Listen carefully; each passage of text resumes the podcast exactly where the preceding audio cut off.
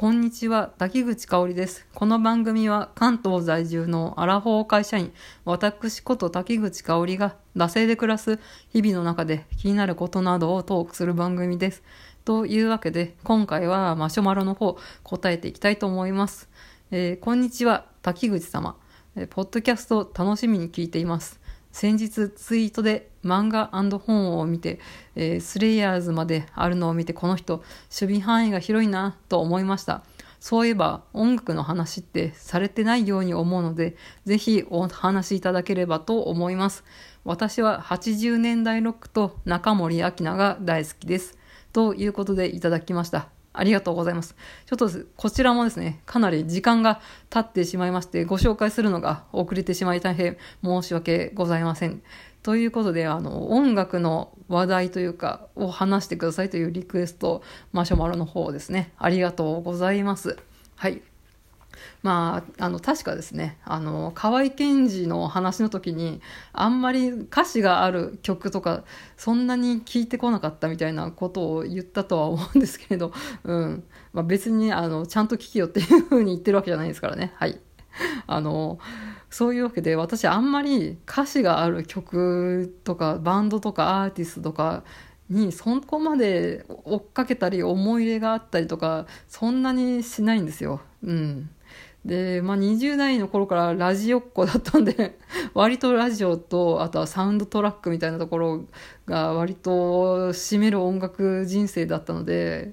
うん、この歌詞がある曲で思い入れがあるみたいなのがちょっと、うん、パッと思いつかなかったんですけど、まあ、一番ね、あのー、歌詞がある音楽を聴いてたのはやっぱし、えー、多分この方が80年代ロックっておっしゃってっててで中森明菜が好きってことなんで多分青春時代が80年代とちょっとね予想するんですけどまあ私にとっての、えー、青春時代は90年代なんですよ。うん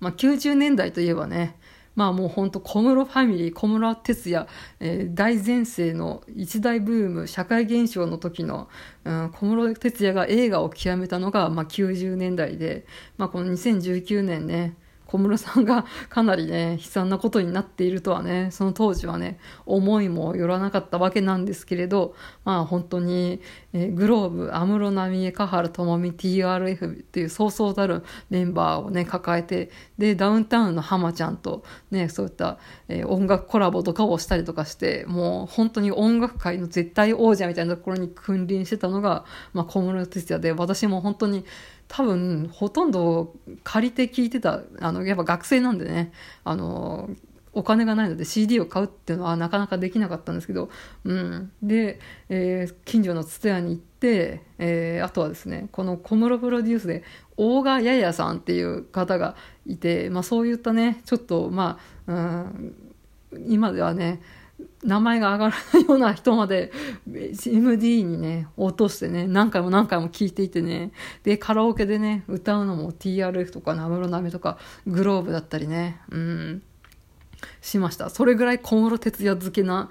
ね、90年代の青春時代ですね、中学生、高校生ぐらいだったと思うんですけど、まあ他にもね、えー、今、小室さんの話ばっかりしましたけど、えー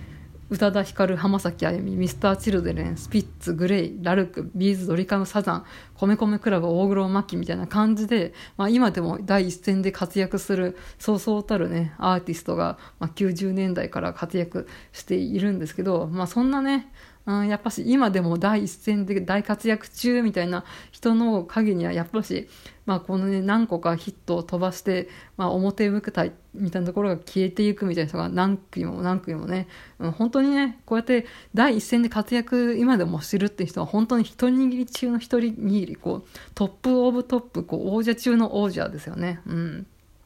でまあ、こうやって私たちがねまあ今でもね第一線の人たちを見ているのはこうテレビの世界とかだけでなんかこうやって他にもね90年代でヒットを飛ばしたけど今はライブハウスとか地方公演で活躍してますとかあとはたまたもうこの後輩の指導の方とかあとは違う音楽プロデュースの方で活躍してて今ではなんかこう音楽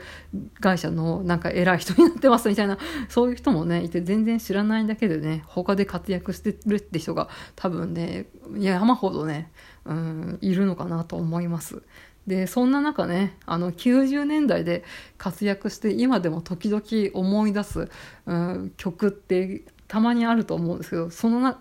たまに思い出す曲が私はですねクラスっていう男性2人組のアーティストが出した「夏の日の1993」っていう曲が今でも思い出に残ってます。うんまあ本当に今からね、話す話は多分、今の20代の人とかが聞いたら本当にポカーンなので、30代以上の人をぜひついてきてくださいという感じなんですけど、えー、皆さん覚えてますか？夏の日の1993。まあ、かなりミリオンヒットをね、飛ばしたので、えー、覚えている方いらっしゃるかなと思うんですが、ちょっと歌詞をね、多分歌っちゃうとまずいんで歌詞だけ読みますね。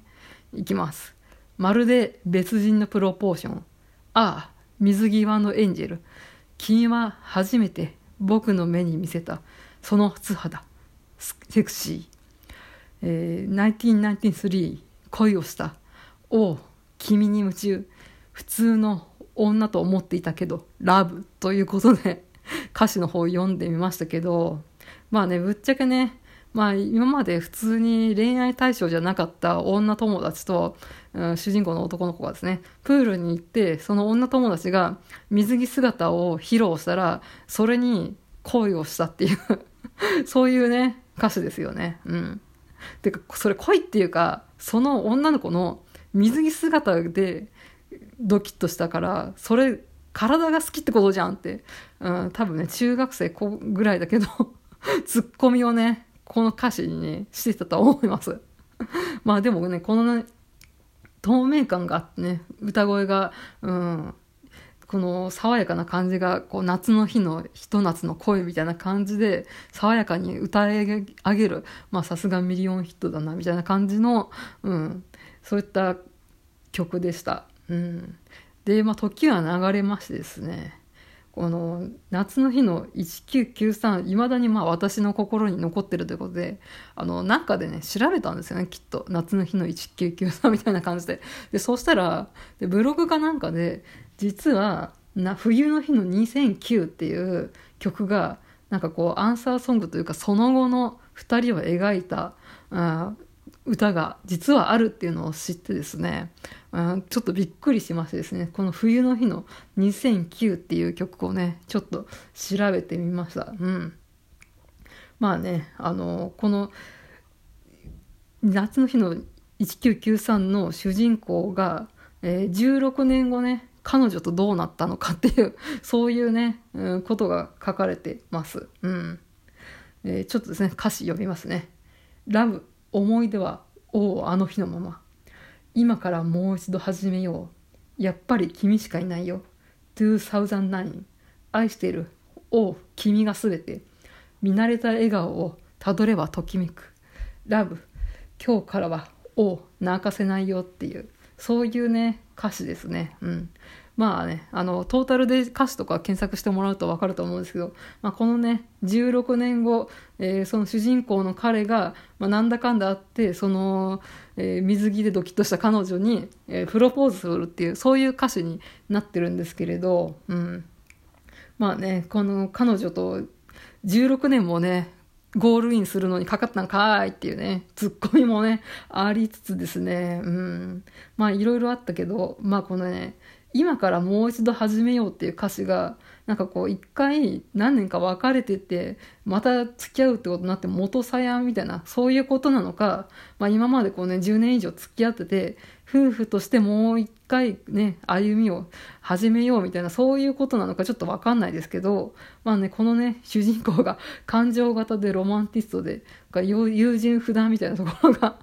出てる歌詞なのかなみたいな感じで、まあね、人間らしくていいのかなというふうに思ったりとかもしましたが、うん。でこのねな、冬の日の2009の